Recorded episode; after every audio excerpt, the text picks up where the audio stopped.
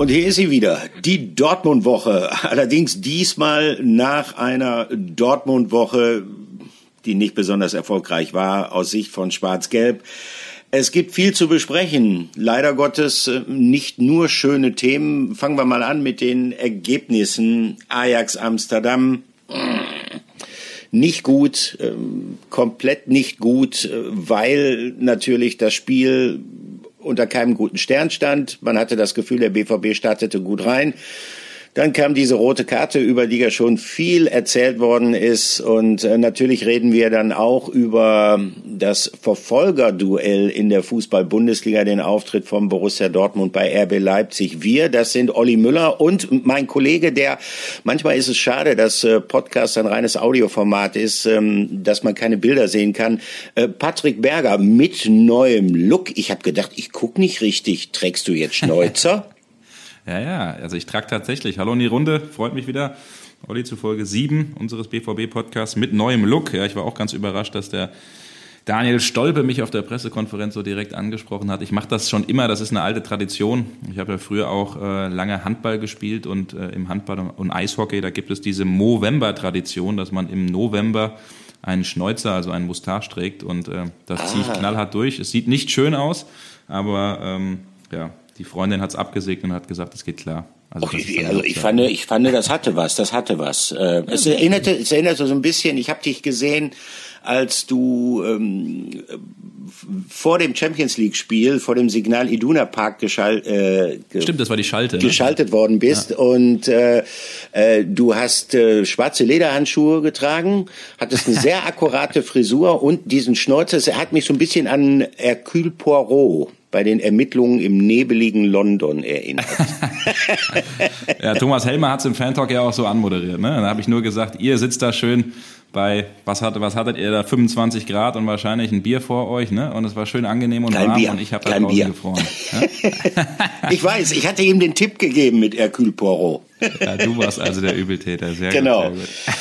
Genau. ja, Patrick, ähm, keine gute Woche, was die Ergebnisse angeht. Ähm, fangen wir mal an es ist zwar eigentlich schon alles gesagt worden zu dem Ajax-Spiel, zu der roten Karte für Mats Hummels, äh, aber vielleicht noch nicht von jedem. Ganz kurz von uns äh, auch mal eine Einschätzung. Ähm, ich glaube, es gibt Peter Neururer mal ausgeklammert, der hat, oh, dunkelrot. Ich glaube, diese Meinung hat er relativ exklusiv, aber da kam deutlich seine Schalker Vergangenheit durch. Äh, ich habe gedacht, ich höre nicht richtig, als er diese These da im Fan-Talk vertreten hat. Ähm, ansonsten gibt es keine zwei Meinungen. A, die rote Karte war Bockmist und B, natürlich war sie spielentscheidend.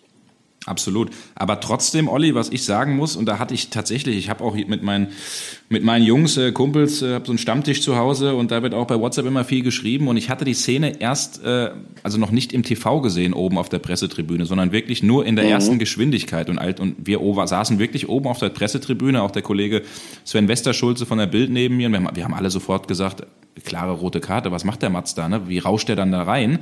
Ähm, und dann habe ich, jetzt guck mal hier, die da schreiben mir alle, das ist niemals eine rote Karte, Zeitlupe nochmal angeguckt und dann wirklich alles zurückgenommen. Ich habe mhm. aber insofern, was heißt eine unpopuläre Meinung? Die Peter Neuroer Meinung habe ich keineswegs. Das, das ist keine rote Karte, das ist höchstens gelb, alles gut. Ähm, aber was man trotzdem sagen muss, Mats Hummels rauscht mit ganz schönem Tempo da rein, wie ich finde, auf Höhe der Mittellinie und man kann an der Stelle trotzdem sagen, und das weiß er, glaube ich, ein Routinier, wie er es ist, kann in so einer Szene da auch ein bisschen anders hingehen. Aber trotzdem, unterm Strich, ganz klar, vor allen Dingen schäbig, was der Anthony, so ein toller Spieler, am Ende dann da macht, was für eine Show er daraus ja. abzieht. Ähm, das gehört sich nicht, das hat er auch, glaube ich, gar nicht nötig. Also unterm Strich, vor allen Dingen, wenn der Schiedsrichter das im ersten Moment vielleicht gibt, wir haben ja schon mal drüber gesprochen, ich war auch mal Schiedsrichter, ich, ich kenne das Gefühl, du siehst was, was du dann vielleicht am Ende, boah, falsche Wahrnehmung, aber du hast die Möglichkeit rauszugehen, guckst dir an, du siehst es dann nochmal wunderbar, dass er ihn nicht trifft und dann muss er das ganz klar zurücknehmen. Aber der BVB äh, hat da ja auch Einspruch oder ist gerade dabei, Einspruch bei der UEFA einzulegen, dass, äh, dass anhand dieser Bilder diese Karte so ein bisschen weggenommen wird, weil Mats Hummels eben in diesem wichtigen Spiel ja, in Lissabon dann eben fehlen wird. Ne? Ja, definitiv. Das ist ja jetzt das Spiel der Spiele. Borussia Dortmund muss den direkten Vergleich gegen Sporting, das äh, aus Sicht des BVB leider jetzt äh, deutlich besser ins Rollen kommt als zu Beginn dieser Champions League Vorrunde, muss diesen direkten Vergleich für sich entscheiden. Motivationslage bei Mats Hummels so ein bisschen hatte ich das Gefühl, er wollte da auch ein Zeichen setzen, gerade nach den traumatischen Erfahrungen, die man im Hinspiel in der Johann Cruyff Arena gesammelt hatte. Und äh, ich gebe dir bei der Einschätzung der Szene völlig recht. Ähm, es ist unnötig, da so reinzugehen. Damit wollte er tatsächlich irgendwie was aufzeigen, vielleicht irgendwie was aufrütteln. Äh, und es ist gleichzeitig aber auch sehr unprofessionell, ähm, dass der Schiedsrichter nicht die Möglichkeit wahrgenommen hat, sich diese Szene noch einmal selbst anzuschauen. Dann wäre er ziemlich sicher zu einer anderen Einschätzung gekommen. Ich habe aber Zweifel, dass ähm, wenn dieser Einspruch vom Borussia Dortmund dann verhandelt werden wird, dass man den Schiedsrichter da komplett im Regen stehen lassen wird von Seiten der UEFA. Ähm, ich fürchte, ja, nichts bringen. Ne? Also nein, ich, ich fürchte, mich total Borussia, wundern, wenn dieser komische ja. Verein da sagen würde, wir nehmen es zurück. Genau, ich fürchte, dass der BVB ohne Mats Hummels dann äh, im José Albalat bei Sporting Lissabon antreten wird. Ähm, ja, die Niederlage, die daraus resultierte, hat sich irgendwo abgezeichnet aufgrund der schwierigen personellen Situation des BVB aufgrund der numerischen Unterzahl, keine Frage. Trotzdem war es eine, eine gute, eine kämpferische Attitüde, äh, die die Dortmunder da an den Tag gelegt haben. Und ähm, dann wären wir eigentlich schon bei dem Folgespiel nicht minder wichtig aus Sicht des BVB, wo in Leipzig leider Gottes, du bist auch vor Ort gewesen, leider Gottes genau diese Tugenden, die Borussia Dortmund gegen Ajax in dem Rückspiel dann auch in Unterzahl gezeigt hat, nicht zu erkennen waren. Oder hast du sie irgendwo entdeckt? Nein, total. Und ich muss auch sagen, ich war wirklich etwas überrascht auch nach dem Spiel bei den, bei den Interviews. Ähm, Marco, Marco Reus, kommen wir gleich dazu, hat, hat ja beispielsweise bei den Kollegen am Sky-Mikro äh, äh, gesprochen. Ich hatte den Julian Brandt und den Marco, äh, Marco Rose. Julian Brandt zum Beispiel hat auch gesagt, wir haben den Kampf nicht angenommen, es hat an Aggressivität gefehlt. Dann habe ich dann auch die Gegenfrage gestellt und mich auch gewundert, äh, wie kann das passieren in so einem Spiel? Ne? Also man, das ist doch das Spiel gegen Leipzig. Ähm, der Kampf, sagt man ja, um die Vormachtstellung. Ausgerechnet Leipzig, die Mannschaft, die sich anpirscht, den BVB irgendwie abzulösen. Und wie kannst du da in dem Spiel diese Aggressivität und das äh, intensive und giftige Spiel von Leipzig, was man auch erwartet hat, wie kannst du das nicht annehmen? Wie kannst du in dem Moment nicht auf dem Platz sein? Mhm. Klar, sind nur Menschen, aber ähm, das hat mich doch sehr gewundert. Äh, 18:30 Topspielzeit, Flutlicht. Also du hast eigentlich alles, was äh, was äh, das Profi-Fußballerherz irgendwie hörschlagen äh, lassen muss und das war einfach total schwach unterm Strich. Und man muss auch ganz klar sagen, mit Christopher Nkuku, der ja da auch äh, zwei Sidan-Drehungen ausgepackt hat. Ich habe gedacht, ich sehe nicht richtig, was der da mit dem BVB macht. Also die kam ja. überhaupt nicht mit dem, mit dem klar an dem, an, an dem Tag. Und es war unterm Strich eine völlig verdiente Niederlage. Der erste Torschuss äh, war das Tor von Marco Reus äh, in der 53. Minute und bis dahin hat man überhaupt nicht stattgefunden. Ne? ja verheerende statistische Werte auch, die Borussia Dortmund äh, dazu verzeichnen hat, ausgerechnet in diesem wichtigen Spiel. Ich meine, klar, die personelle Situation war angespannt äh, durch den Wegfall äh, von Marius Wolf, der sich in dem Amsterdam-Spiel verletzt hatte, war sie sogar noch ein bisschen schwieriger aufzulösen für den Trainer, für Marco Rose. Aber äh, es ist ja gleichzeitig auch eine Frage der Haltung, der Einstellung. Wie gehst du in so ein Spiel rein? Und wenn ich dann lese und höre, dass die Passquote von Borussia Dortmund gerade mal bei etwas über 70 Prozent gewesen ist, Prozent, ja. ja, dann mhm. bewegst du dich tatsächlich äh, fast schon auf dem Niveau der Spielvereinigung Kräuter führt.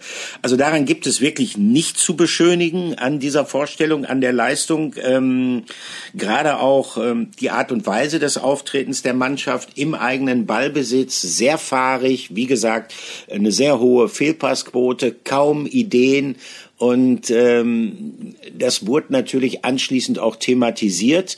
Da fand ich, waren eigentlich ähm, alle Stimmen, die ich gehört habe, alle mit denen ich gesprochen habe nach diesem Spiel in der Analyse auch recht klar. Äh, da wurde nichts beschönigt äh, und allen voran muss man sagen, ähm, dass natürlich der Kapitän Marco Reus da in der Tat die deutlichsten Worte gefunden hat und äh, diese Worte, die er gefunden hat, die speisten sich einerseits aus einer gewissen Form von Selbstkritik, allerdings hat er auch noch etwas anderes kritisiert, was dann anschließend für viel, viel Wirbel gesorgt hat. Und äh, damit wären wir dann schon beim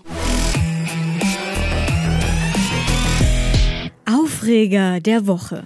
Ja, der Aufreger der Woche und Marco Reus, der Kapitän, ist mittendrin. Er hat ihn quasi ausgelöst, unsere Rubrik, und wir wollen darüber diskutieren, Olli. Also es war ja schon ähm, sehr, sehr deutlich, was äh, Marco Reus nach dem Spiel gesagt hat. Er hat äh, ja, eigentlich eine, einen Satz gesagt, den man durchaus als Kritik am Trainer, an Marco Rose, interpretieren kann. Er hat nämlich gesagt, ähm, die Fünferkette, die liegt uns überhaupt nicht, das muss man knallhart so sagen. Ähm, dadurch haben wir vorne im Zentrum eben einen Mann weniger, damit kommen wir überhaupt nicht klar. Und äh, erst mit Umstellung der Viererkette wurde es besser. So, und dann habe ich mir natürlich die Frage gestellt, ich finde es gut, da können wir gleich drüber diskutieren, dass der Kapitän ähm, äh, Wort ergreift, dass er so deutlich wird, äh, das, ist, das ist zu loben, das hat man ihm ja in der Vergangenheit auch immer so ein bisschen vorgeworfen, aber trotzdem kann man dann auch die Frage stellen, wenn man unzufrieden ist mit der Ausrichtung, warum geht man nicht vor dem Spiel zum Trainer, warum spricht man ihn nicht darauf an? Dann hatte ich auch Marco Rose äh, gefragt und er hat auch einen Tag danach gemeint, ey, ich habe das nicht als Kritik äh, aufgenommen. Es gab ein klärendes Gespräch auch äh, danach, wo beide sich nochmal ein bisschen ausgesprochen haben und darüber sich ausgetauscht haben, weil die ja sowieso Kapitän, Trainer einen sehr, sehr engen Draht pflegen. Aber es ist eine sehr interessante Aussage, Olli, und mich würde mal interessieren, wie du die unterm Strich wahrgenommen hast. Hat sich Rose wirklich verzockt? Ist es berechtigt, was, äh, was Marco Reus gesagt hat? Also ich glaube, dass man, äh, wenn man diese Kritik, die Marco Reus da geäußert hat, ähm, äh, dass es da zwei Ebenen gibt in dieser Aussage. Ähm, unabhängig davon, ob man jetzt äh, der Meinung ist, es ist in Ordnung, wenn der Kapitän nach einem Spiel sozusagen noch im Pulverdampf äh, eines, eines emotionalsten Spiels, wo man ja auch gesehen hat, wie Marco Reus diese Niederlage mitgenommen hat. Also während der 90 Minuten, er hat viel gestikuliert, er hat viel diskutiert, er war unzufrieden mit sich und mit seinen Mitspielern, ähm, dass der dann anschließend auch mal aus der Emotion heraus etwas sagt, wo er quasi einen Bereich berührt, der jetzt Hoheitsgebiet des Trainers ist, also äh, taktische Grundordnung, Aufstellung, ähm, kann man drüber diskutieren. Ich finde es persönlich gar nicht so schlimm. Ich glaube, dass er grundsätzlich recht hat mit seiner Kritik an dieser ja, Dreierkette. Auch das eine interessante Gesprächsebene, unterschiedliche Gesprächsebenen. Rose spricht immer von einer Dreierkette, was ja eigentlich so ein bisschen eine Verharmlosung, ich sag mal, dieser taktischen Variante ist. Es ist tatsächlich eine Fünferkette. Du spielst mit drei Innenverteidigern, spielst ja trotzdem noch mit, mit äh, zwei Außenverteidigern, also sind es fünf. Äh, Marco Reus nennt es eine Fünferkette und damit wird schon deutlich, Fünferkette in der Defensive, es ist ein Defensivsystem. Und dieses Defensivsystem ist, und da hat Marco Reus völlig recht, nicht dazu angetan, um eine Mannschaft äh, zu unterstützen im Spielaufbau, äh, bei der Ballzirkulation, gerade eine Mannschaft wie der BVB, die es gewohnt ist, dominant aufzutreten. Der fehlt natürlich, wenn du mit drei Innenverteidigern spielst, in bestimmten wichtigen Spielsituationen dann ein Mann in der Zentrale im Mittelfeld, sei es, wenn es darum geht, ins Pressing zu gehen, und sei es auch, wenn es darum geht, äh, im eigenen Ballbesitz den Gegner vielleicht ein bisschen müde zu spielen mit Kombinationen, äh, äh, nichts gegen drei Innenverteidiger. Also du hast beispielsweise ja auch mit Hummels und mit Akanji äh, durchaus technisch starke Innenverteidiger bei Borussia Dortmund. Aber es ist natürlich was anderes, wenn du noch einen zusätzlichen Mittelfeldspieler in der Zentrale hast. Ähm, es hat diese Diskussion auch in der Vergangenheit immer mal wieder gegeben. Ich kann mich gut erinnern, dass Lucien Favre, der ja im Gegensatz zu Marco Rose ein noch etwas vorsichtigerer Trainer ist, er immer wieder umgestellt hat und hat mit drei Innenverteidigern spielen lassen, weil er der Meinung war, dass die Mannschaft so defensiv eine bessere Stabilität hätte, als wenn du nur mit zwei Innenverteidigern spielst. Also äh, diese Kritik die Marco Reus da geäußert hat. Er ist ein offensiver Mittelfeldspieler. Vielleicht sieht es ein Innenverteidiger, ein Abwehrspieler auch anders. Ich halte diese Kritik für berechtigt. Ich muss allerdings sagen, in der Situation, in der sich der BVB personell derzeit befindet, also mit den vielen Ausfällen, und äh, darauf ist Marco Rose dann ja auch anschließend zu sprechen gekommen, ähm, wenn du auf den Außenverteidigerpositionen, speziell auf der Linksverteidigerposition, wirklich kaum Alternativen hast bei diesen Ausfällen von Guerrero, von Schulz und dann auch noch von Marius Wolf, dann hast du taktisch fast keine andere Möglichkeit, als so zu spielen. Das ist meine Ge Meinung. Genau, genau. Das wäre jetzt das, was ich auch gesagt hätte. Du hast es mir von vorweggenommen. Das ist der Punkt, wo ich dem Trainer doch ein bisschen an die Seite springen muss. Und intern beim BVB war es jetzt auch nicht so, dass man gesagt hat, oh Gott, was hat der Marco da gesagt? Äh, die Kritik wurde akzeptiert, die wurde angenommen und ähm, Michael Zorc hat das ja auch auf diversen Plattformen, auch bei uns auf Sport 1 hat er ja auch gesagt, ähm, wir hatten eben drei Linksverteidiger. Was hätte der Trainer sonst, sonst machen sollen? Was ich aber viel mehr fraglich finde, und das werde ich den Marco Rose demnächst auch mal fragen, weiß nicht, wie du das siehst, mich wundert es immer so ein bisschen in diesem, in diesem Innenblock bei einer Dreier- oder Fünferkette, warum Mats Hummels nicht in der Mitte spielt. Das ist, das ist immer so ein bisschen das große Fragezeichen, finde ich. Er spielt dann, jetzt hat er, glaube ich, als, als linker Halber äh, angefangen, rechts dann Pongracic und in der Mitte Manuel Akanji, weil ich finde, Mats Hummels, haben wir ja auch oft genug drüber gesprochen, hat eben nicht mehr, äh, oder auch vielleicht nie gehabt, diese Schnelligkeit, um in diesem äh, äh, Zentrum dann, äh, dann äh, äh, nee, um eben links zu spielen, weil wenn einer wie Akanji oder sonst wer mal überspielt wird, dann müsste man dann auf den halben Positionen eben einen etwas schnelleren haben. Deswegen für mich eigentlich sinnvoller, Mats Hummels mit seinen Diagonalbällen, mit seiner Übersicht dann auch ins Zentrum zu stellen und einen schnelleren, wie zum Beispiel Akanji, dann vielleicht an der Seite. Das, das sind aber Nuancen. Es ist eine Frage, die mich noch, die mich noch interessiert hatte. Aber wir können ja mal reinhören. Ich habe äh, den, äh, den Marco Rose nach, den, nach dem Spiel an der Angel gehabt, sprechen können und natürlich auch die Frage gestellt, warum er eben diese Grundordnung ins Rennen geschickt hat. Systemumstellung von der Dreier auf die Viererkette. Warum haben Sie die Mannschaft mit dem System, mit der Dreierkette heute ins Rennen geschickt? Was war der Hintergrund? Der Hintergrund ist der, dass wir einfach jeden äh, von den Jungs, die, äh, die noch spielen können, ähm, auf eine Position bringen wollten, auf der sie sich wohlfühlen, ähm, äh, die sie kennen. Donny Malen ist ein Spieler, der viel Mittelstürmer gespielt hat. Marco, ein Spieler, der, der auch gerne von Zehn wegkommt. Ähm, beide Außen, beide Flügelverteidiger spielen das in, in der Nationalmannschaft. Jude und, und Jula auf acht und, und Axel auf sechs, die Positionen kennen sie. Ist, äh, ähm, äh, hat einfach was mit, mit äh, dem eigenen Personal heute zu tun gehabt. Und ähm, äh, wir wollten ein paar Dinge anders umsetzen, ein paar Dinge anders machen, haben wir nicht hinbekommen. Hätten wir gewusst, dass Toto so gut Linksverteidiger spielen kann, ähm, äh, dann hätten wir möglicherweise auch von Beginn an mit äh, Viererkette spielen können. Naja, da war dann noch ein Lob für Torgen Hazard als Linksverteidiger in der zweiten Hälfte. Also als ich die Aussage gehört habe, ich gebe es ehrlich zu, habe ich für einen Moment überlegt, ob das nicht sogar eine feine Ironie gewesen ist, äh, als, er, als er Hazard auf ja. der Linksverteidigerposition da so gelobt hat. Ähm, ist es aber nicht. Ich habe ähm, dann am Sonntag auch noch mal mit Michael Zorg über diesen ganzen Themenkomplex gesprochen. Ist es aber nicht gewesen, weil äh, Torgen Hazard hat es tatsächlich nicht so schlecht gemacht in der zweiten Hälfte. Das heißt, du siehst natürlich, er ist ein technisch versierter Spieler. Logischerweise, er ist ein offensiver Mittelfeldspieler, wenn es darum geht, Bälle von hinten nach vorne zu tragen, auch mal sich auf der Außenbahn nach einem Doppelpass dann durchzusetzen. Dann war das schon in Ordnung, was er da gemacht hat. Aber du hast in bestimmten bestimmten Situationen halt auch erkannt, wenn es dann tatsächlich um Defensivverhalten geht. Also zum Beispiel, wie rücke ich ein bei Kontern, äh, wie achte ich darauf oder wie kriege ich es hin, dass mir beispielsweise Josef Paulsen nicht im Rücken wegläuft, äh, dann stößt Toto Hazard da natürlich an seine Grenzen. Ähm, gleichwohl, ich kann Marco Rose in vielem, was er da eben gesagt hat, wir haben es ja gehört, tatsächlich folgen in dieser Situation nochmal, gibt es nicht großartig äh, andere Möglichkeiten für einen Trainer, als dann so spielen zu lassen.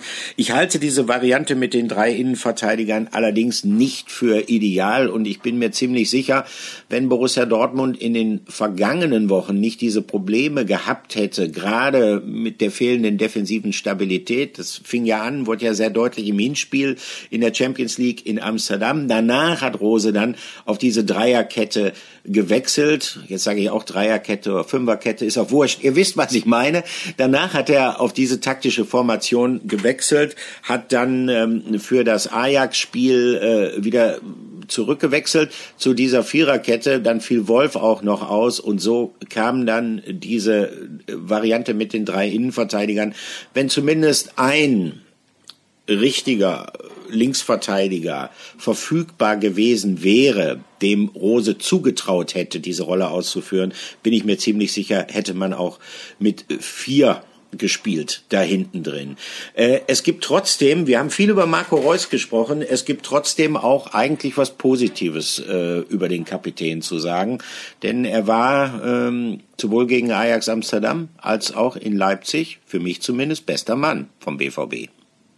Genau, das äh, muss ich auch so sagen, das sehe ich auch so. Und deswegen sind wir bei unserer zweiten Rubrik in dieser Folge angekommen. Und zwar heißt diese. Spieler der Woche. Marco Reus, der Kapitän, ist unser Spieler der Woche. Und wir diskutieren jetzt da, darüber, warum das der Fall ist. Ähm, er hat Verantwortung übernommen unter der Woche in der Champions League, hat äh, vom Punkt getroffen, den Elfmeter eiskalt verwandelt und ähm, ja auch in Leipzig eben den Treffer nach der Halbzeit ähm, geschossen. Er ist jemand, der in der Saison nicht jetzt schon, aber auch in der vergangenen ja großen Anteil schon am Pokalerfolg hatte. Ähm, auch daran, dass der BVB sich unter Edin Terzic noch gerettet hat, in die Champions League schon großen Anteil gehabt und ähm, er ist ja jemand, wir haben das im Podcast ja auch schon mal besprochen, an dem scheiden sich ja so ein bisschen die Geister. Es gibt die Leute, die sagen, seine Zeit ist abgelaufen, der ist nur verletzt und es gibt dann einige, zu denen ich auch gehöre, die sagen, dass er durchaus schon noch wichtig für die Mannschaft ist ähm, mit seinem Spiel, mit seinem, mit seinem Auge, mit seiner Torgefahr, die er durchaus hat. Und eine neue Qualität muss man ja auch sagen, wir haben es eben angerissen, dass er sich als Kapitän diese Rolle auch immer mehr ausführt und begleitet, nach dem Spiel dann eben auch hinstellt und auf den Putz haut. Also ich finde das positiv. Ähm, wir sind uns heute verhältnismäßig häufig einig. einig ja? ne? Na gut, ist halt so, ist wie es ist. Manchmal ist es auch schön, wenn es knallt, wenn man kontroverse Standpunkte einnehmen kann. Aber ich gehe da in Bezug auf Marco Reus voll mit. Ähm, er ist in richtig guter Verfassung, eigentlich schon seit Monaten. Das war ja schon gegen Ende der Saison. Und ähm, ich glaube auch, ähm, ein Grund für diesen Frustausbruch den es bei ihm da zu verzeichnen gab, nach dem Schlussweg in Leipzig äh, zu kennen. Wenn man sich einfach mal die Entwicklung anguckt, er setzt eine klare Priorität, er sagt, er verzichtet auf die EM-Teilnahme, ob nun das seine alleinige Entscheidung gewesen ist oder ob sie ihm vielleicht auch von Joachim Löw so ein bisschen souffliert worden ist, das sei dahingestellt. Jedenfalls, er setzt eine klare Priorität. Er kann endlich einmal ohne Schmerzen, ohne irgendwelche Verletzungsfolgen eine Vorbereitung zu bestreiten. Er startet richtig gut in die neue Saison hinein und äh, tatsächlich trotz zunehmender personeller Probleme gelingt es dem BVB ja auch ähm, auf Schlagdistanz zum FC Bayern zu bleiben. Und dann kam halt dieser Auftritt von Leipzig, du verlierst drei Punkte auf den FC Bayern. Und da muss man einfach mal sich die Biografie von Marco Reus anschauen. Seit er vom Borussia Mönchengladbach zum BVB zurückgekommen ist, ist er korrigiere mich, wenn ich was Falsches sage, ich meine fünfmal Vizemeister geworden äh, unter Jürgen Klopp, unter Thomas Tuchel, äh, unter Lucien Favre zweimal und ähm, er hat massive Hoffnungen in diesen Neustart gesetzt, der ja eingeleitet worden ist von Edin Terzic und jetzt ein bisschen fortgeführt wird von Marco Reuse, dass es vielleicht doch mal was werden kann mit einer Meisterschaft für ihn. Äh, und wenn er dann das Gefühl hat, dass relativ leichtfertig ähm, die Ausgangsposition verspielt wird, dann platzt es mal aus ihm raus. Und das kann ich absolut nachvollziehen, menschlich nachvollziehen. Und noch dazu, unabhängig jetzt von der Debatte über die richtige oder falsche Grundordnung, die da in Leipzig gewählt worden ist, aus welchen Gründen auch immer, unabhängig davon, er hat ja mit der Kritik, und es ist ja teilweise auch eine Selbstkritik gewesen, absolut recht. Das war eindeutig zu wenig, was der BVB da in Leipzig angeboten hat. Deshalb finde ich, selten gab es einen verdienteren Spieler der Woche. In der Tat. Ja, das stimmt. Ich habe jetzt eben mal geguckt, da hast natürlich recht, wie immer. Ne? Es sind wirklich sind wirklich fünfmal. Ne? Einmal war noch ein Platz vier, äh, zweimal ein Platz ja. drei und einmal ein Platz sieben. Ne? Wir wissen es ja noch unter Jürgen Klopp dabei, aber ja, fünfmal Vizemeister. Also das, das wurmt, das wurmt den natürlich. Ja. Ja, und, und wenn man, wenn man auch sieht, das ist ja auch so ein Punkt, wenn man sieht, dass jetzt nach so einem Spieltag dann äh, Kalle Rummenigge kommt und sagt, wir können die Meisterschale schon wieder entstauben. Ja, der Yusuf Paulsen von Leipzig sich nach dem Spiel hinstellt und sagt, ich habe selten einen Dortmund gesehen, äh, das so viele Ballverluste hat und die Bälle ins Ausspielt. Also und das, das Schlimme ist ja, er hat ne? recht, er hat recht, er hat Yusuf recht. Pausen hat recht. Ja, und das, das ist natürlich schmerzhaft, besonders für, für einen ehrgeizigen Spieler wie Marco Reus. Total. Und es ist ja nicht das erste Mal, dass er auf den Putz gehauen hat. Ne? Wir erinnern uns, wo er das Interview mit den, mit den Bayern, wo es die Fehlentscheidung gab, wo er sagt, das ist so, die pfeifen immer nur für die Bayern. Ne? Das, das ist so Interview. ja. Dann, äh, dann das Interview mit, der, mit, mit eurer Scheiß-Mentalitätskacke oder was ja. er da gesagt hat. Ne? Also ja, kommt dann gern mal aus sich raus und, ähm, und, und ich finde das, ich finde das gut. Er nimmt es dann auch immer nur in besonderen Momenten. Kommen wir zum nächsten Routinier ähm, im, mhm. im, im, Kader des BVB, würde ich sagen. Ah nee, stopp, ich wollte noch ganz gerne mal anreißen beim, beim Marco Reus, habe ich noch auf dem Zettel, bevor ich das vergesse, ähm, sollte man noch erwähnen, er ähm, ist immer mehr auf dem Weg zur Legende beim BVB zu werden, wenn er es nicht ohnehin schon ist. Ähm, er hat sich nämlich, ich weiß nicht, ob du es weißt, äh, gleich geschossen mit 145 Treffern für den BVB mit Timo Konietzka. Mit Ähm, Timo Konietzka. Er, er, räumt, er räumt alle Legenden ab. War, hat er, räumt nicht vor kurzem Stefan Chapuisat äh, überholt? Ja, er ist, nee, er, genau, er ist gleichgezogen äh, mit Chapuisat, was die Bundesligatore Ah, angeht. okay. Äh, genau, da sind, glaube ich, jetzt beide, genau, beide bei 102. Und äh, wenn man jetzt die anderen Treffer, Pokal, Champions League äh, und so weiter dazu zählt, ist er bei 145, genauso wie Konietzka. Dann kommt 148 Lothar Emmerich, das wird er vielleicht auch noch schaffen, die Saison, also die nächste Legende.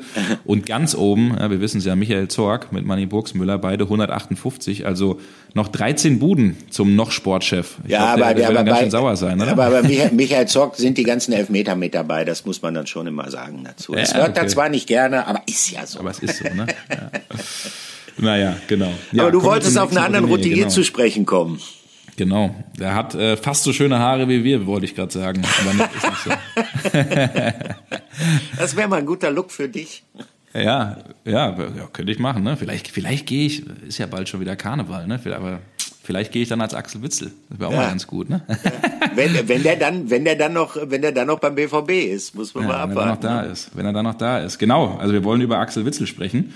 Und ähm, ja, darüber, was denn wirklich dran ist an den Gerüchten um seine Po- äh, Person, um, äh, um die Planung vielleicht auch, die es mit dem BVB gibt. Und da wären wir schon bei der dritten Rubrik unserer. Frage der Woche. Ja, die Fanfrage der Woche. Wir freuen uns ja immer ganz besonders hier bei uns im Podcast. Ähm, Es nimmt immer mehr ähm, ja, Formen an, dass wir Nachrichten von euch bekommen, wenn ihr uns Fragen schickt. Wir versuchen dann diese Themen aufzunehmen hier in unserem Podcast. Und wir haben eine Frage, die uns über Twitter erreicht hat von @palexbvb. Das nächste Mal nochmal bitte den Namen dazu, dann kriegt das Ganze nochmal ein bisschen mehr ein Gesicht. Lieber Palex, er schreibt nämlich Hallo, ich würde es schätzen, wenn du, sagt er, ich mache jetzt mal ein Ihr draus, wenn ihr in einer der nächsten Dortmund-Wochen Ausgaben mal die Zukunft von Axel Witzel beleuchten würdet und ob vielleicht Dennis Zakaria in dem Zusammenhang eine Rolle spielt. Naja, gehen wir erstmal auf das eine ein, auf Axel Witzel. Hast du da Infos? Ich glaube, wir haben da ein paar Infos, ne? wie, die, wie, wie zurzeit der Stand ist, weil es ist ja schon so, dass Juventus Ja. Turin an ihm interessiert ist und wir wollen das mal ein bisschen aufdröseln. Also es ist in der Tat so, dass ähm, momentan mit Axel Witzel ähm, keine Gespräche geführt werden, was die Verlängerung äh, seines im Sommer auslaufenden Vertrages angeht.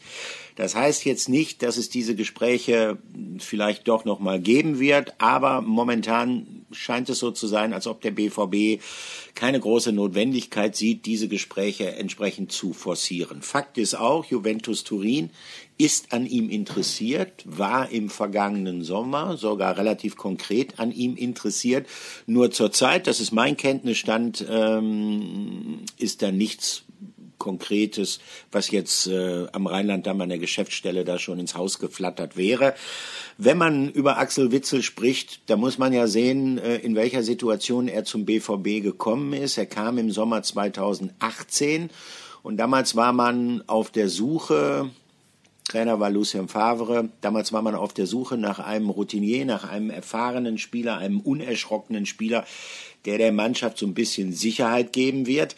Äh, Witzel kam aus China und was ich ihm bis heute eigentlich sehr hoch anrechne, er kam quasi ohne Pause, konnte keine Vorbereitung machen, war sofort da und hat eine sehr, sehr starke erste Saison bei Borussia Dortmund gespielt.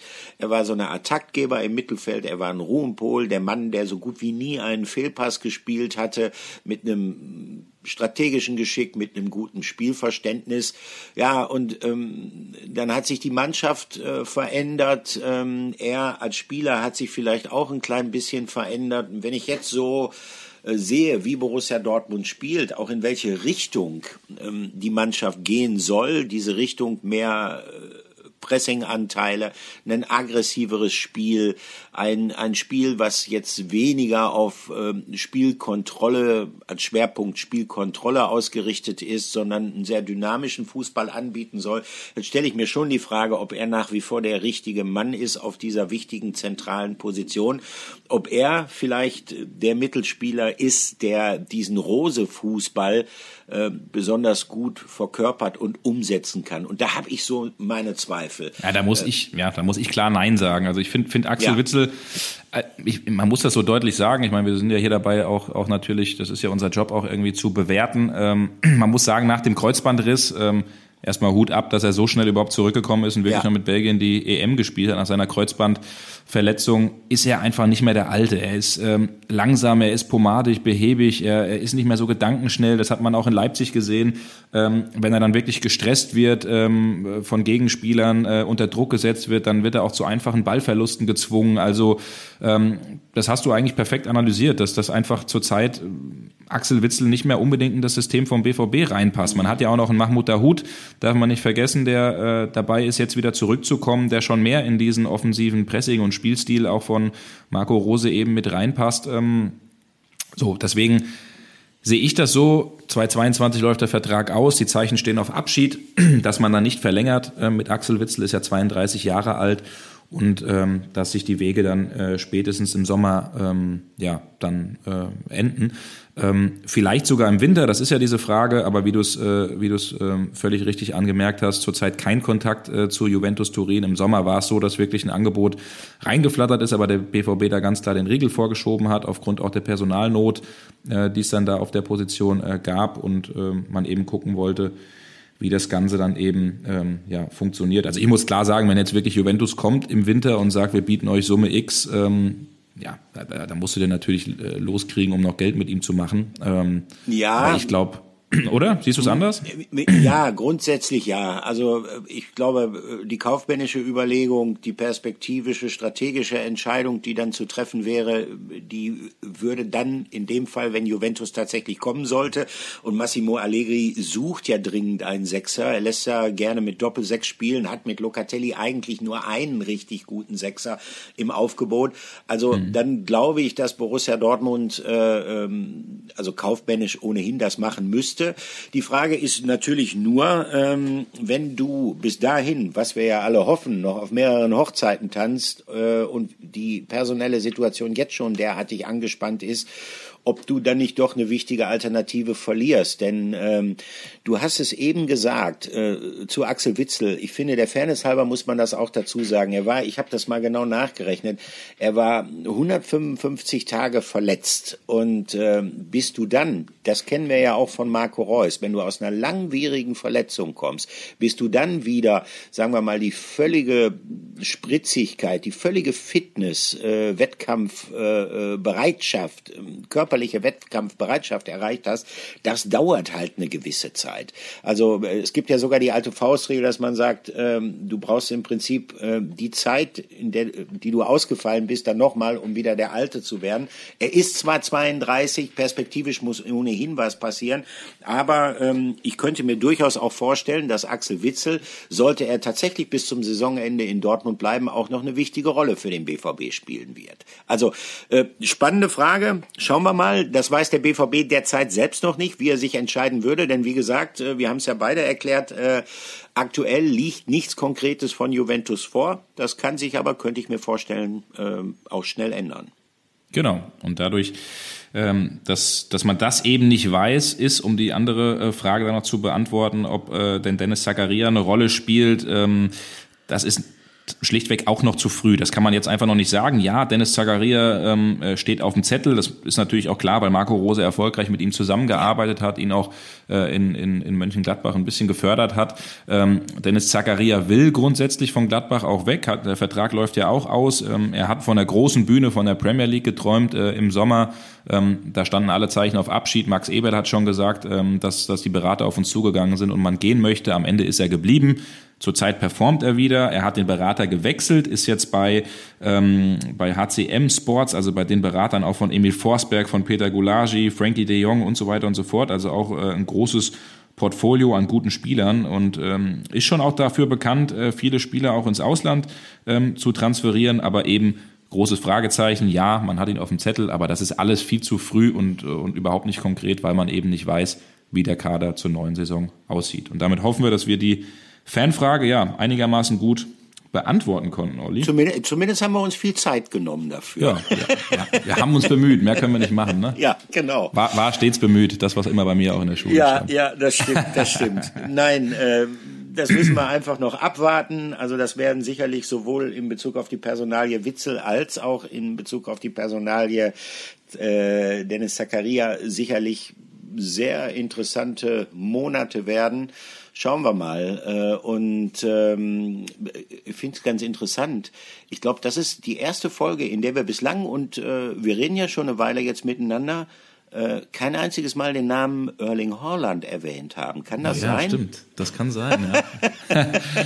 oh Aber Gott. gibt's denn, gibt's denn irgendwas von ihm zu berichten? Gibt's was zu berichten? Ja, ta- tatsächlich gibt's wieder was zu berichten bei Erling Haaland. Ich meine, wir- man könnte ja eigentlich, äh, ist ja eigentlich für uns dankbar, ne, dass man so einen Spieler hat, um den man, um, um, über den man die ganze Zeit wirklich auch was machen kann und der interessant ist. Und ähm, wir sehen das ja auch bei uns immer anhand der Artikel, die angenommen werden oder nicht angenommen werden. Wirklich, Erling Haaland kann im Privatjet im Kostüm durch die Gegend fliegen und die Leute klicken das wie wild. Klick, klick, klick, ja, also klick, das ja. ist schon verrückt. Nee, aber da gibt's tatsächlich auch ähm, äh, Neuigkeiten dahingehend, äh, was die Reha angeht. Das ist ja jetzt wieder Länderspiel. Ähm, Pause, Länderspiel, äh, Reise und was wir auch immer so ein bisschen vergessen, es gibt ja die Abstellungspflicht. Das heißt, wenn ein Verband sagt, auch wenn ein Spieler verletzt ist, der muss zu uns kommen, wir wollen den haben, dann kann der BVB nicht viel machen. So. Ja. Jetzt ist noch die, so ein bisschen die Frage, wie das jetzt speziell bei Erling Haaland aussieht. Er macht die Reha ja in Dortmund, ähm, macht da auch schon langsam Fortschritte. Es wird ja darauf hinauslaufen, dass er wahrscheinlich kein Spiel mehr macht in, äh, in diesem Jahr. Das hat jetzt auch der Papa äh, Alfie Haaland gesagt. Ähm, dass Das hat Spiel Herr, vor Herr, Weihnachten- Pong, Herr Pongracic Herr hat das ja auch, Pongracic dann offiziell Herr vermeldet. Pongracic hat es auch nochmal offiziell vermeldet und quasi das bestätigt, was wir ja schon mal vor ein paar Wochen gesagt haben. Äh, fand ich auch ganz, äh, ganz Ja. amüsant. Ähm, Ich glaube, also beim BVB und in Wolfsburg fand man das nicht so äh, Nee, amüsant. fand man, fand man nicht so gut. Ne? Wobei da auch alles äh, dahingehend geklärt ist, ähm, dass, dass der BVB jetzt auch nochmal das Gespräch mit Marin Pongracic sucht, es vielleicht, vielleicht wahrscheinlich eine Geldstrafe gibt, die akzeptiert wird. Äh, natürlich fand man das nicht cool. Ich hatte kurz die Möglichkeit, mit ihm äh, mal in, Wolfs äh, in Wolfsburg, sage ich schon, in Leipzig ganz kurz zu sprechen. Er hat auch gesagt, das war, habe ich völlig unterschätzt, war nicht gut. Ähm, ja, also abgehakt äh, und, und gut ist, aber war natürlich Ja. ein sehr, sehr charmantes ja, war, eins der interessantesten Interviews, die ich, glaube ich, seit langem, äh, seit langem gehört habe. Ja, zumindest hatte das einen richtigen Mehrwert. Das muss man wirklich sagen. Das Ja, muss man muss ihm man, äh, zugute muss man auch halten. erstmal schaffen, ne? Muss man Ja. auch erstmal schaffen. Ja, wir Ähm, gehen, der- in, der- äh, wir gehen in, in äh, äh, wie heißt das so schön, in eine Länderspielpause, die ja tatsächlich eine Bundesliga-Pause ist. Äh, Ja, aber warte mal, Wolli, jetzt warte mal, jetzt hast du mich ja hier mit dem Haaland kurz unterbrochen. Jetzt muss ich noch mal ganz kurz sagen, äh, genau, weil der ist ja jetzt, äh, also um das abzuschließen, macht seine Reha in Dortmund Fortschritte und so wie es aussieht, wird er tatsächlich auch zur norwegischen Nationalmannschaft reisen, aber auch auf eigenen Wunsch, weil die nämlich, und damit schließen wir den Haaland-Part jetzt gleich ab, weil die ein ganz, ganz wichtiges Spiel haben in der WM-Quali, erstmal gegen Lettland, aber dann in Amsterdam in den Niederlanden am 16. November und da möchte er auf jeden Fall dabei sein, äh, die Daumen drücken, dann da auch nochmal untersucht werden und sich das angucken. Also äh, Erling Haaland wird zur norwegischen Nationalmannschaft reisen, weil er seinem Team die Daumen drücken möchte, auf jeden Fall in dem wichtigen Spiel gegen gegen Holland. Es ist ja nicht ganz so weit aus Dortmund dahin zu reisen nach Amsterdam. Wir haben es ja vor kurzem auch gemacht, Olli. So. Ja, und jetzt hast du mich so abgegrätscht wie der Hummels in Anthony. Ja, genau, genau, genau. Ich, ich habe Glück gehabt, ich habe ich hab kein, kein Rot dafür gekriegt. Ja, alles gut. Also, unseren wöchentlichen Haaland, äh, gib uns heute. Da war er. Äh, danke für dieses Bulletin. Wir Ja, gehen gerne. in eine Länderspielpause, die ja eigentlich eine Bundesliga-Pause ist. Wie auch immer, äh, du wirst dich um die deutsche Nationalmannschaft kümmern. Und äh, Marco Rose wird sich in Dortmund äh, wieder als Kleingruppentherapeut betätigen können in den äh, kommenden Tagen, weil halt sehr viele Dortmunder Borussen unterwegs sind. Wie viel konkret? Genau, elf sind konkret unterwegs. Wir können es ja mal durchgehen. Manuel Akanji ist beispielsweise mit der Schweiz unterwegs, spielt gegen Italien und Bulgarien. Jude Bellingham mit England, äh, spielen gegen Albanien und in San Marino. Ähm, Torgen Hazard ist unterwegs mit der Nationalmannschaft. Th- Thomas Meunier, also mit, mit der belgischen Axel Witzel auch. Wir haben eben über ihn gesprochen. Marin Pongracic haben wir auch angerissen. Donny Malen mit den Niederlanden, da wird es dann das Spiel gegen Erling Haaland, der gut, der ja nicht mitspielt, aber gegen Norwegen ähm, auch geben. Ansgar Knauf und äh, Yusufa Mukoko mit der U21. Und wir haben einen Rückkehrer, ne? wer ist es? Julian Brandt. Den Ja, hat Hansi Flick ja. nämlich zurückgenommen, aufgenommen ins ähm, Aufgebot und wird nach einem Jahr, ist es auch schon wieder her, 14. November letztes Jahr, als er gegen die Ukraine gespielt hat, wird nach einem Jahr wieder zurück sein. Ja, vielleicht gibt ihm das ein bisschen zusätzliches Selbstvertrauen. Ich glaube nach wie vor, dass er das ganz gut gebrauchen kann, äh, denn irgendwie habe ich das Gefühl, ähm, auch wenn er zwischenzeitlich in dieser Saison gute Spiele gemacht hat, äh, dass er ja immer noch nicht völlig befreit auftritt. Also jetzt auch in Leipzig beispielsweise, das war auch wieder eine etwas zerfahrene Vorstellung von ihm. Er ist ja an sich ein ballsicherer Spieler, aber ähm, trotzdem unterlaufen ihm verhältnismäßig viele Fehlpässe. Also dass er jetzt äh, keine Kampfmaschine ist, dass er mit Sicherheit nicht äh, der sprintstärkste Bundesligaspieler ist und äh, auch nicht unbedingt äh, jemand ist, der jetzt, äh, wenn ein Spiel besonders emotional, besonders physisch wird, dann zu den herausragenden Akteuren zählt. Okay, das ist das eine, aber ähm, ich würde mir von ihm ein bisschen mehr Sicherheit am Ball wünschen und etwas weniger Fehlpässe. Aber wie gesagt, äh, äh, im Großen und Ganzen finde ich, steigt seine Formkurve leicht wieder an. Und für ihn schließt sich ja nun ein Kreis mit der Rückkehr zur Nationalmannschaft. Und äh, es kann ja nicht schaden, wenn es ein bisschen zusätzliches Selbstvertrauen für ihn gibt. Total. Olli, was ich auch immer wieder sagen muss, das finde ich, das finde ich bei Julian Brandt, ist so ein lustiger Fakt. Ich weiß gar nicht, ob ich den in dem Podcast auch schon gedroppt habe. Die letzte gelbe Karte. Weißt du, wann er die gesehen hat? Keine Ahnung. Ja, in der Bundesliga 2014, da hat ein gewisser Heiko Westermann beim HSV noch gespielt gegen Leverkusen. 2014, das heißt, er hat vor sieben Jahren seine letzte gelbe Karte in der Bundesliga gesehen. Und das zeigt schon auch ein bisschen, äh, wie Julian Brandt zumindest äh, gestrickt Ja. ist in Sachen, ich will nicht sagen Mentalität, die will ich ihm nicht absprechen. Der ist schon auch ein Spieler, der natürlich will, aber der zumindest jetzt kein Kampfschwein ist und einen auch mal umsetzt. Ne? Das, Nein, das ist er nicht. Ähm, und deswegen hat ihn Hansi Flick aber auch nicht nominiert. Er will jetzt einfach schauen. Deswegen ist auch ein Julian Draxler wieder dabei. In den beiden Spielen muss man ja auch sagen, wo es eigentlich um nichts mehr geht. Man ist qualifiziert gegen Liechtenstein und, und Armenien. Da will er einfach nochmal ein bisschen gucken, wie weit die beiden sind, ob die wirklich nochmal der Mannschaft helfen können. Und äh, ja, für Julian Brandt eine tolle Sache. Und äh, wir hören doch mal rein, was er nach dem Spiel gegen Leipzig zur Nominierung von Hansi Flick gesagt hat. Jetzt ist Länderspielpause, ein bisschen Zeit zum Durchatmen. Nicht für Sie, Sie sind wieder dabei. Wie fühlt es sich an für Sie, wieder zurück zu sein? Ja, grundsätzlich natürlich gut, aber ähm, noch schöner wäre es natürlich gewesen, wenn ich mit dem Sieg jetzt nach Wolfsburg gefahren wäre. Kontakt zu Hansi Flick war die ganzen Wochen. Letzte Frage dazu, die, ganze, äh, die ganzen letzten Wochen über da?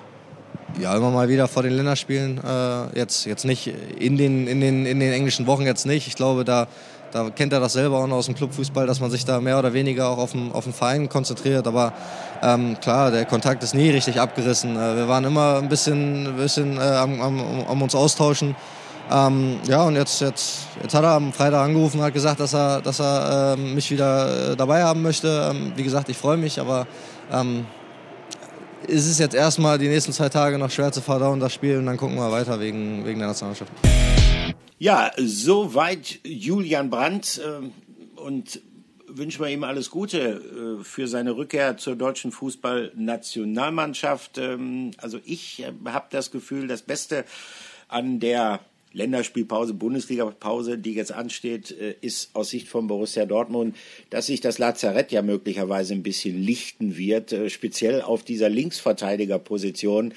Da könnte der BVB durchaus die eine oder andere Alternative gebrauchen. Also alles Gute, Rafa Guerrero, alles Gute, Nico Schulz, alles Gute, Marius Wolf. Ähm, dass zumindest einer von denen wieder zur Verfügung steht, wenn es dann mit der Bundesliga anschließend weitergeht. Linksverteidiger dringend benötigt, sage ich nur. Absolut, so ist es. Wir haben einen vergessen, Gio Reyna, bei dem dauert tatsächlich immer noch ein bisschen länger, weil er wirklich einen Rückschlag hatte in der Reha. Also der wird wahrscheinlich äh, ebenso wie der Erling Haaland noch ein bisschen länger ausfallen. Mhm. Natürlich schade, also drücken wir die Daumen, dass das, äh, ja, dass das funktioniert. Und vergessen habe ich vorhin ganz kurz bei der Nominierung, dass natürlich auch ein Marco Reus dabei ist. Ne? Der ist natürlich zusammen mit Julian Brandt unterwegs. Aber Olli, wir haben da mal wieder was, äh, du, du hast mal wieder ein bisschen, ja, genauer gekramt, glaube ich, ne? Hinten in den, mhm. in den ja, Archiven. Ja. Ne? genau. Ja. ja, dann kommen wir zu unserer Rubrik. Flashback der Woche. Ja, Geschichtsstunde mit Olli.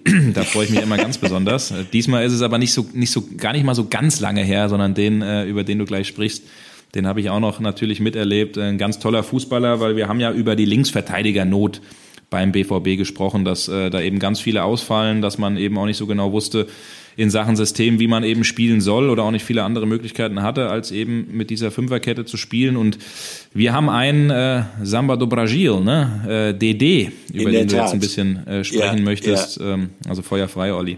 Nein, also ich habe überlegt, äh, weil äh, es ist viel die Rede über Linksverteidiger gewesen, beziehungsweise über verletzte Linksverteidiger. Und äh, wer war denn in der Geschichte von Borussia Dortmund der Linksverteidiger, der, denke ich mal, ähm, die Herzen der Fans so richtig bewegt hat. Und ähm, also da landet man dann sofort bei Leonardo de Deos Santos, äh, geboren am 18.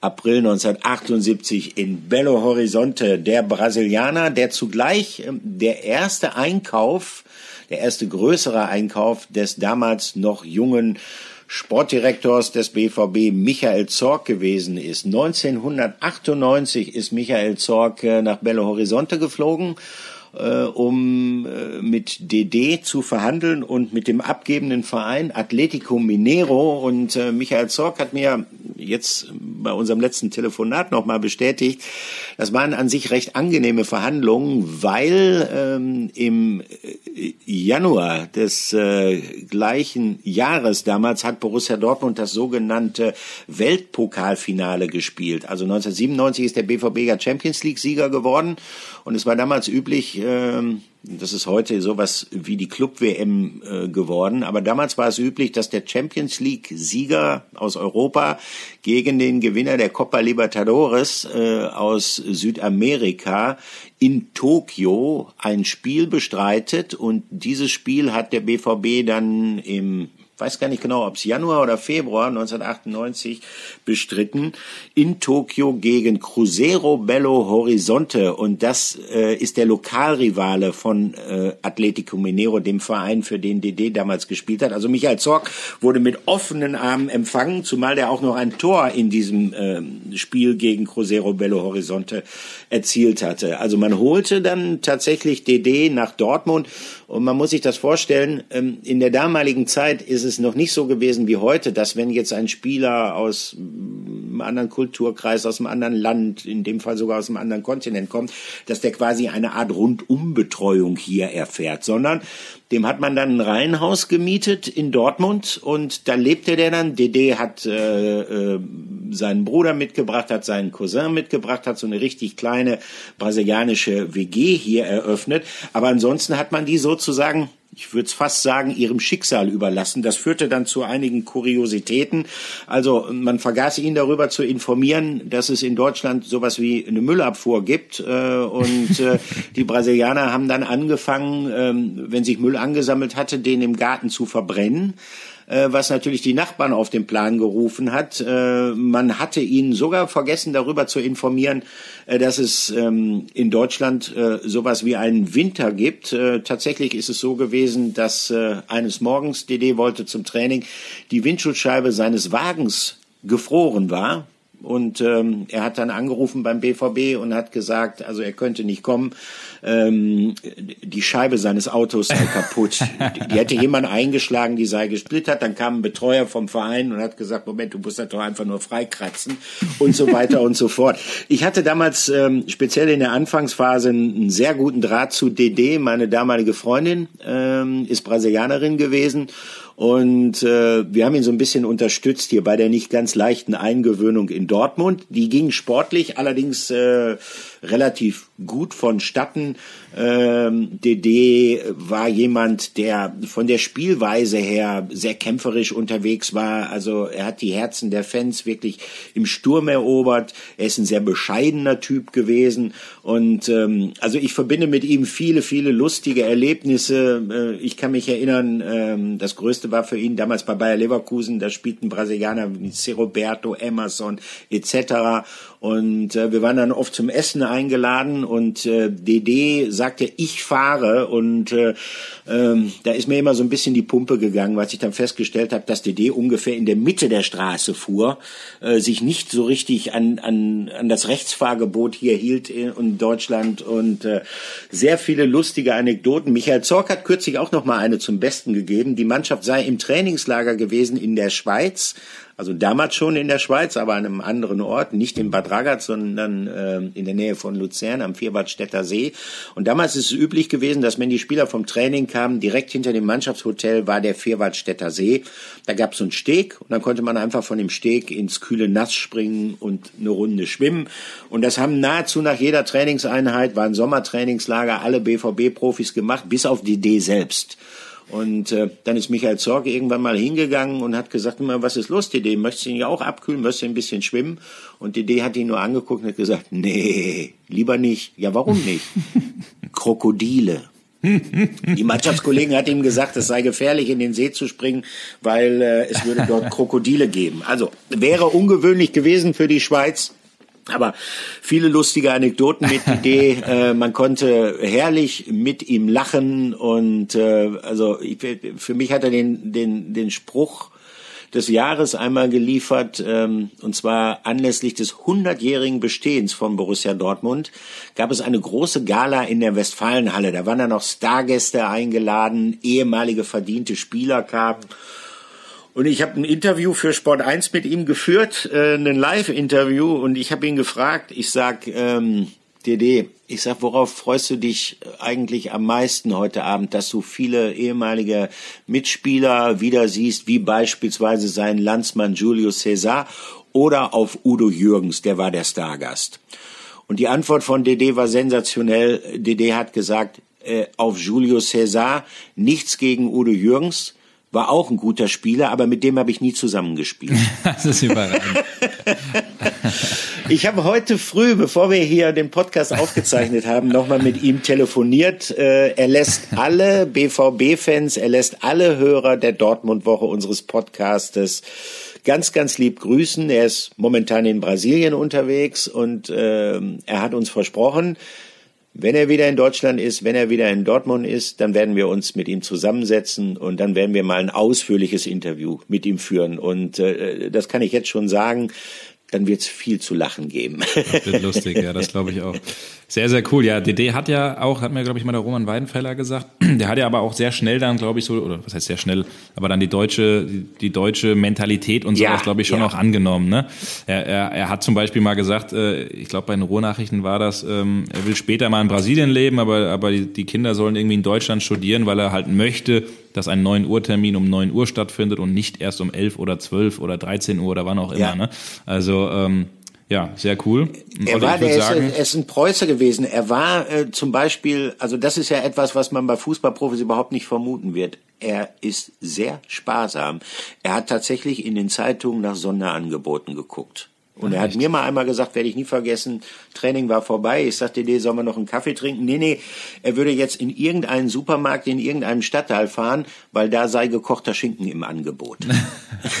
ja, aber finde ich gut. Also ich finde das gut. Ja. Warum soll man die Kohle rausblasen? Und äh, nee, finde ich schön. DD, nee, sehr, sehr schön, sehr cool. Freue ich mich, wenn der auf jeden Fall bei uns ist und die BVB-Fans. Ja Sicherlich ganz besonders, ein DD hat gesagt, äh, ja, ein 9 Uhr Termin soll ein 9 Uhr Termin sein und ich würde sagen, ein, ein BVB-Podcast ist kein BVB-Podcast, wenn er mehr als eine Stunde dauert, Olli. Das hat er bei uns bisher noch nie. Deswegen würde ich sagen, sind wir am Ende angekommen, oder? Würde ich auch sagen. Dann wünsche ich dir viel Spaß mit der deutschen Nationalmannschaft. Danke dir. Und wir hören viel uns dann auch in, in Ruhe. Ja, ja in zwei Wochen wieder.